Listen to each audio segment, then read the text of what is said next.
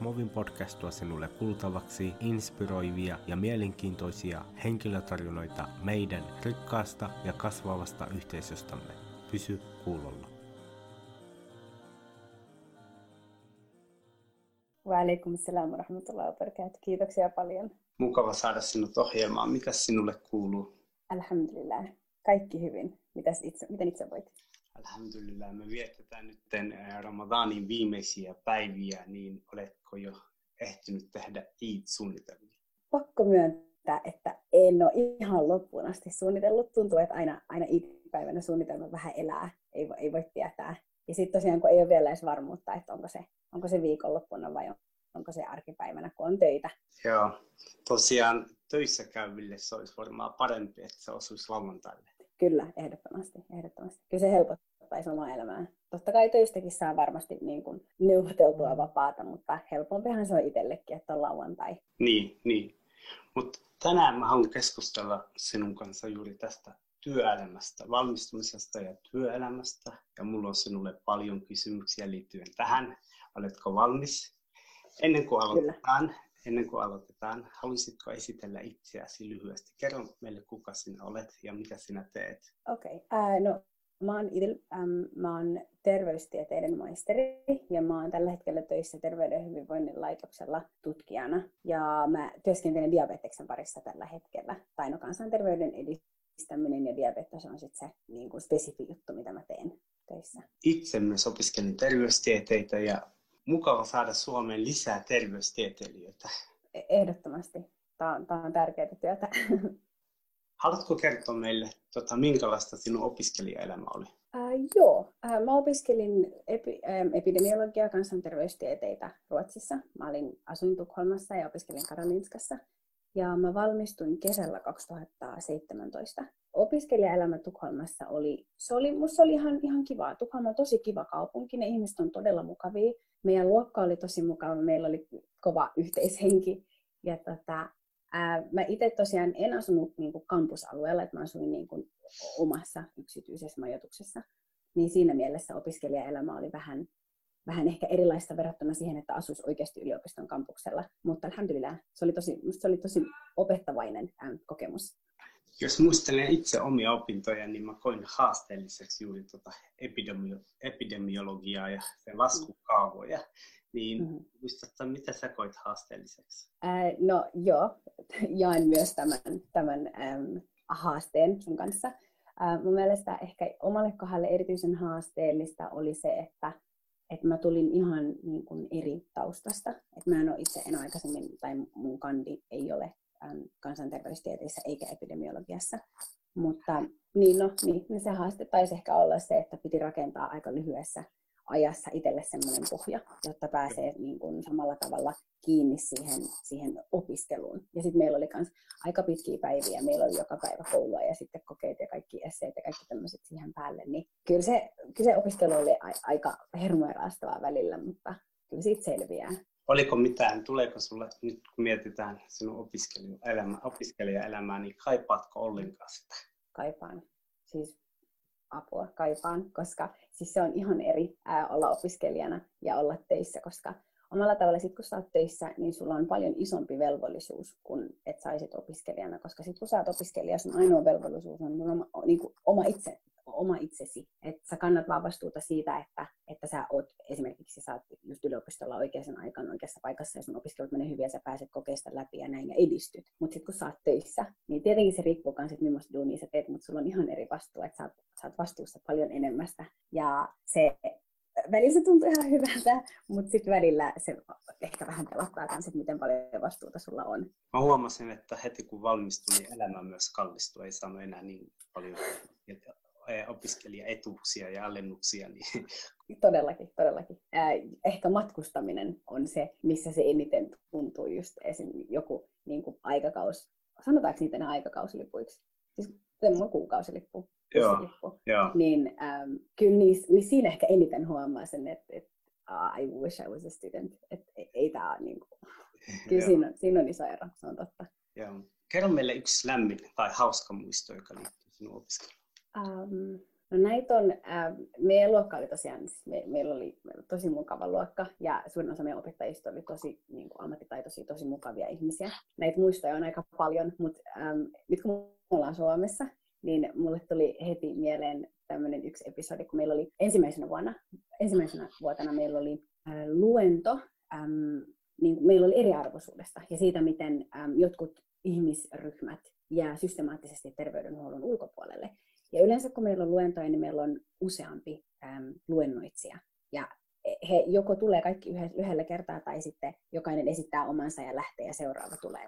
Niin meillä oli tota, yksi näistä luentoa vetävistä opettajista oli suomalainen. Ja tota, mä huomasin tietenkin siitä nimestä, että ahaa, tässä on suomalainen kyseessä. Ja sitten hän aloitti sen luennon ja noin tunnin jälkeen meille tuli se ensimmäinen tauko. Ja yleensä tauon aikana kaikki lähtee pois luokasta tietenkin etsimään kahvia ja näin. Ja, ja siinä mun kanssa siinä samalla rivillä istu minä, joka on niin kuin suomalainen, mutta somalitaustainen. Ja sitten siinä on brasilialainen, joka on etnisesti japanilainen, ja sitten siinä on ruotsalainen, joka on etnisesti indonesialainen. Ja sitten meidän kanssa vielä istuu siinä äm, semmoinen skotlantilainen opiskelija, joka sopii ehkä semmoiseen NS-tavalliseen määritelmään skotlantilaisesta. Hän, niin kuin, hän on ihan skotlantilaisen näköinen, jos, jos näin voi sanoa.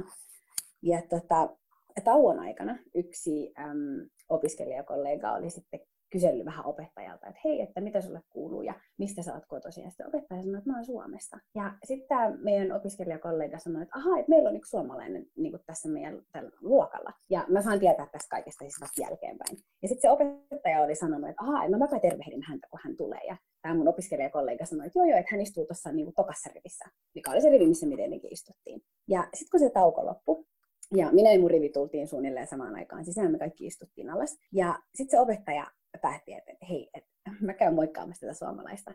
Niin se käveli sieltä edestä ihan suoraan sen skotlantilaisen oppilaan luo ja alkoi puhua hänelle suomeen. Ja me kaikki niin kuin nähdään ja kuullaan tämä episodi. Ja mä oon tietenkin ainoa, joka ymmärtää, mitä tämä opettaja puhuu, mutta wow. mä oon osannut reagoida. Ja tota, sitten tämä sama opiskelija, joka kertoi sille opettajalle, että meillä on suomalainen, sanoi, että okei, okay, hei, et ei, hän ei ole se suomalainen, vaan se on toi, ja niin kuin näytti sormella mua. Sitten me kaikki alettiin nauraa, minä se rivissä opettaja. Ja opettaja oli niin punastunut, hän oli todella niin kuin jotenkin nolona sanoi, että, että hei, että anteeksi, että mä en olisi ikinä osannut arvata, että sä oot se suomalainen. Ja, ja tota, sitten mä sanoin, että ei se haittaa ja näin. Ja siitä sitten lähdettiin juttelemaan, mutta tämä on ehkä semmoinen, mikä on jäänyt mieleen, tämmöinen hauska, hauska tapa, tapahtuma. Voi sitä opettaja raukkaa. Mm, ei, ei voi tietää, nykyään ei voi enää tietää. Niin. Mä olen huomannut myös, kun matkustaa maailmalla ja kuulee suomen kieltä, niin ja. välillä on käynyt niin, että ihmiset, jotka istuu minua vastapäätä mm. jossakin junassa puhuu suomea, niin mä mm. ajattelen itsekseen, että tajuvatko he, että minä puhun samaa kieltä, koska se ulko, ulkopuolisesti ei näy. Niinpä, niinpä. Joo. Jos mietitään tota sinun opiskeluja, mm-hmm niin muistatko, mitkä asiat motivoivat tai auttoivat sinu, sinua jaksamaan opiskelujen suhteen? Kyllä mä sanoisin ehkä, että se on se semmoinen oma verkosto, niin kuin vanhemmat, sisarukset ja, ja läheiset ystävät. Et ne, on, ne on oikeasti todella isossa roolissa, että niin kuin varsinkin vanhemmat. Ja vanhemmat pystyy valaa niin kuin sun semmoista uskoa, että sä oikeasti luulet, että sä pystyt tehdä niin kuin ihan mitä vaan. Ja ystävätkin on tärkeässä roolissa, koska heille sä voit just purkaa kaikki opiskeluun liittyviä paineita ja yhteiskunnallisia olettamuksia, odotuksia ja, ja kaikkea tämmöistä, koska he käy läpi sitä samaa. Ja sitten sisarukset on olemassa sen takia, että sä et vahingossakaan ylpisty. Ei, sisarukset on just sitä varten, että ne, ne pitää huolta susta just muistuttaa sua, että hei, syö, kun sulla on ihan hirveä stressi niiden opiskelujen kanssa, niin sä aina välillä unohdat syödä, niin sitä varten sisarukset on olemassa. Niin kyllä mä uskon, että kaikki nämä tekijät tässä on auttanut ja motivoinut jaksamaan opiskeluissa.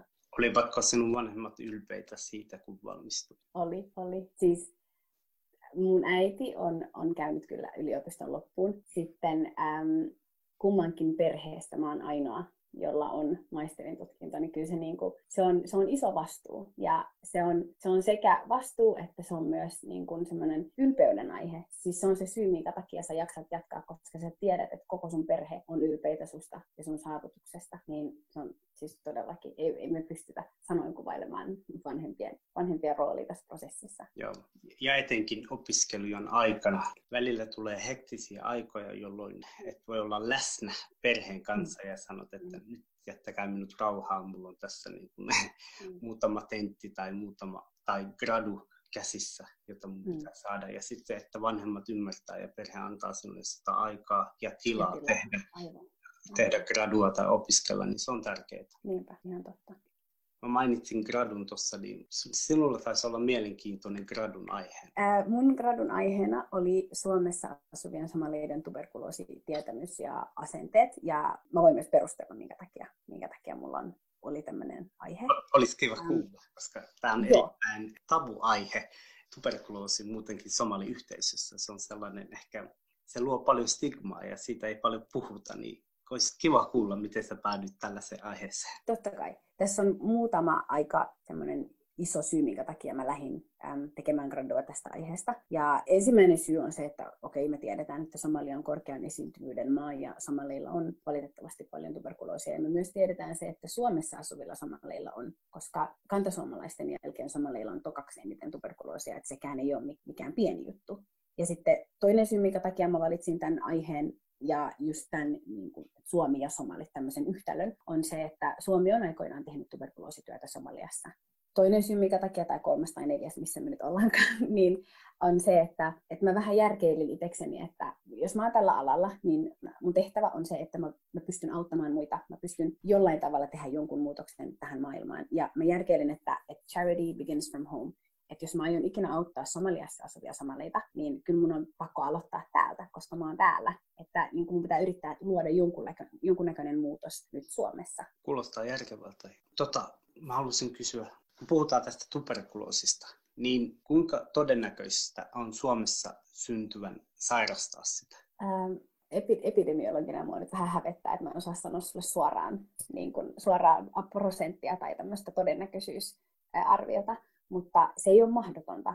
Siis vaikka ihminen tai somalitaustainen henkilö on syntynyt Suomessa, me ollaan silti, ähm, sanotaan näin, me, me kuulutaan jollain tasolla riskiryhmään, koska me aina voidaan itse matkustaa takaisin sille alueelle, joka on korkean esiintyvyyden maa.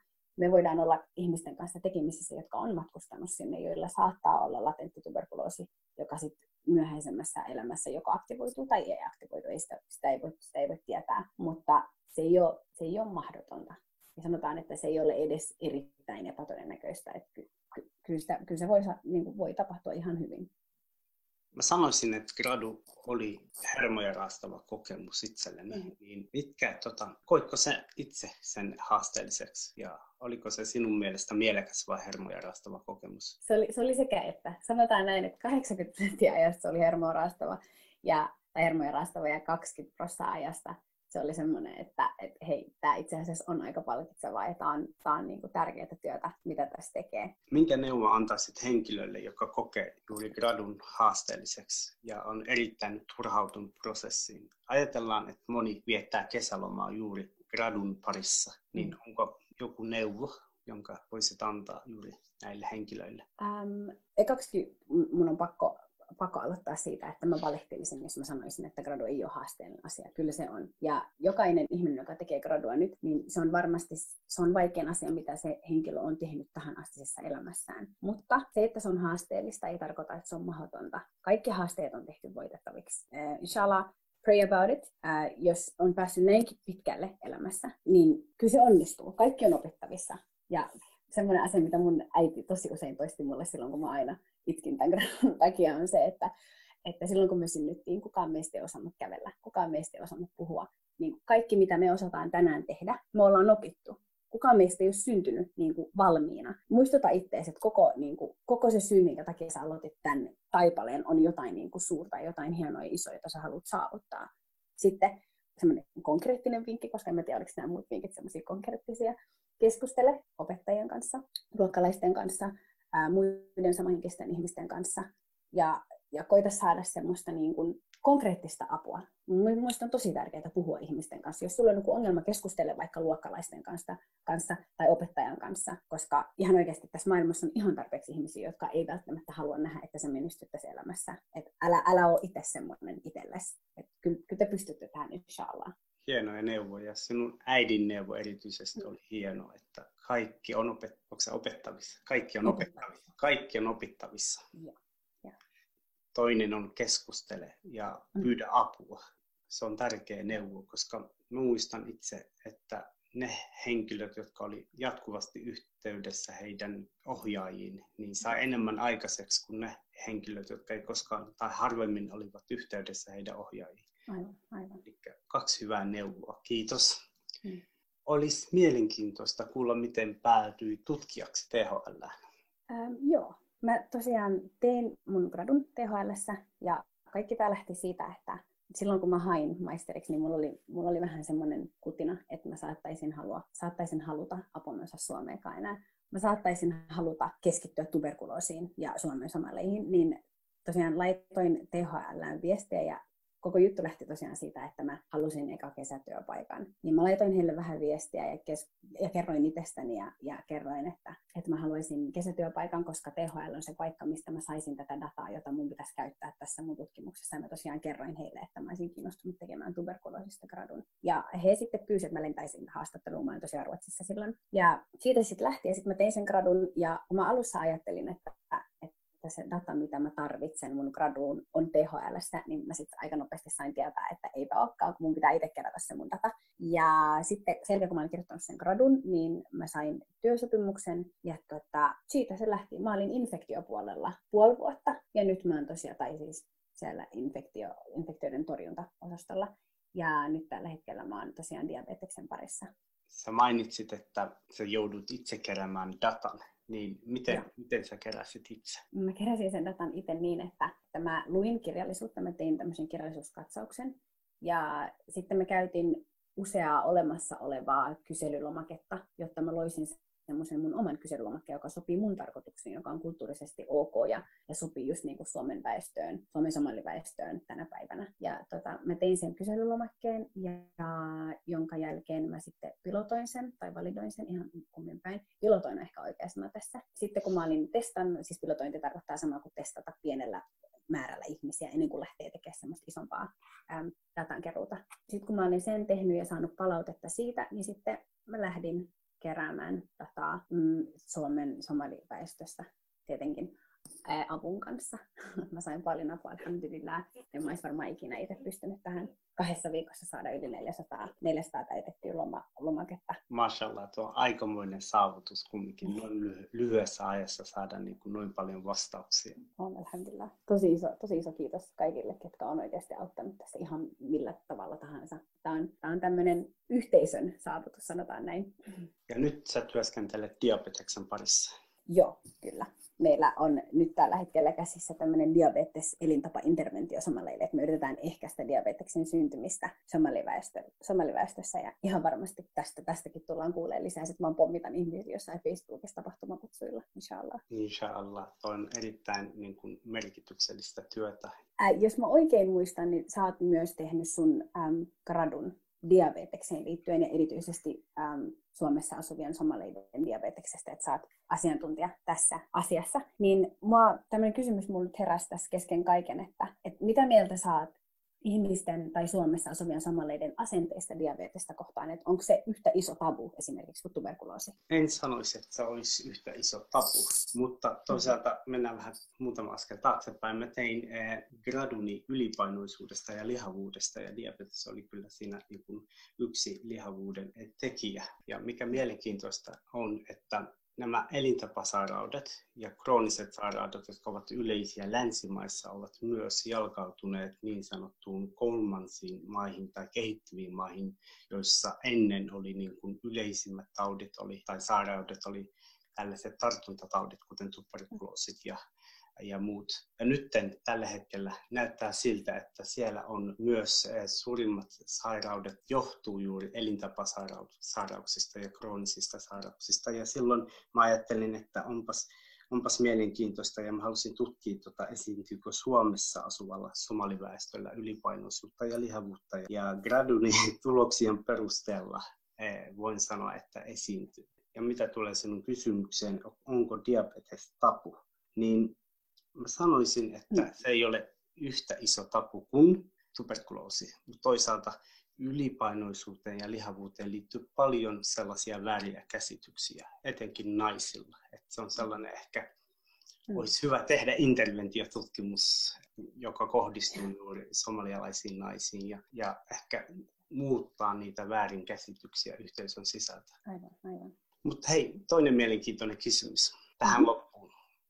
Mitä asiaa tutkisit, jos saisit viiden vuoden rahoituksen? Olisiko se tuberkuloosiin liittyvä vai diabetekseen liittyvä? Sanotaan näin, ettei kumpaakaan. Tämä on, tämä on jokaisen tutkijan unelma saada ilmasta rahaa ja, ja vapaus tutkia ihan mitä haluaa. Ja mä luultavasti tekisin ähm, mielenterveystyötä Somaliassa. Tämä on toinen erittäin iso intressi, mikä mulla on nyt ollut. Silloin graduaikoina mä myös tosiaan mietin, että, että joko mä teen mun gradun mielenterveydestä, tai sitten mä teen tuberkuloosista. Ja mä ymmärsin sen, että mulla on niin vähän aikaa kerätä sitä dataa, ja mielenterveys on vielä isompi tabu kuin ähm, tuberkuloosi niin ehkä mä aloitan eka siitä pienemmästä tabusta ja sitten inshallah tulevaisuudessa, jos mä joskus päästän, ää, päätän jatkaa opintoja, niin sitten sit se olisi se mielenterveystyö. Mutta jos mä saisin viiden vuoden tutkimusrahoituksen, niin mä tutkisin mielenterveystyötä Somaliassa. Mä yrittäisin sen viiden vuoden aikana rikkoa mielenterveysongelmiin liittyvää stigmaa, jotta mahdollisimman moni voisi hakea tarvitsemansa hoitoa, koska kun se on tosi stigmatisoitu juttu, niin yhteiskunta saattaa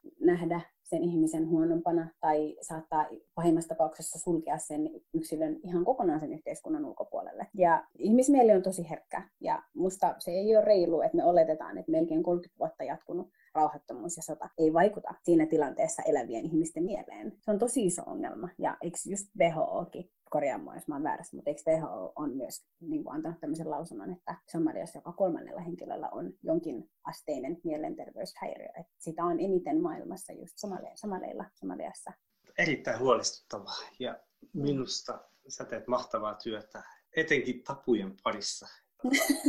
Joo. Mä rakastan olla rajojen rikkoja jostain aivan, muusta. Aivan. Ja sä oot pioneeri edelläkävijä, koska kukaan muu ei tällä hetkellä tee niin kuin tätä mm. työtä. Ja mä toivotan sinulle onnea. Kiitoksia paljon. Ja mä toivon, että, että todella moni aktivoituisi ja huomaisi, että hei, nämä on tämmöisiä asioita, joilla me ehkä tänään eikä huomenna voida mitään, mutta pitkällä tähtäimellä, inshallah tulevaisuudessa me voidaan asioille jotain. Inshallah. Ja se vaatii, että ihmiset vaan ottaa niin kuin ensimmäisiä askeleita. Aivan, aivan. Ja sä otat tässä montakin askelta. Tota, kiitoksia tästä haastattelusta. Niin ennen kuin me lopetellaan, niin miten sinun saa yhteyttä, jos kuulijoilla on jotain kysyttävää? Joo, no pakko vastata sosiaalisen median kautta. Mä oon, mä oon todella huono sosiaalisen median kautta, niin kuin, tai mua on vaikea saada jostain syystä, mutta inshallah mä petraan ja parannan tapani, niin mä sanoisin näin, että, että Facebook, tai sitten voi laittaa vaikka sähköpostia, mutta ehkä Facebook on se helpoin kaikille, jos tulee jotain kysyttävää. Minusta tämä oli mahtava jakso. Kiitos tästä kiinnostavasta keskustelusta. Kiitos tosi paljon. Ilo oli mun puolella.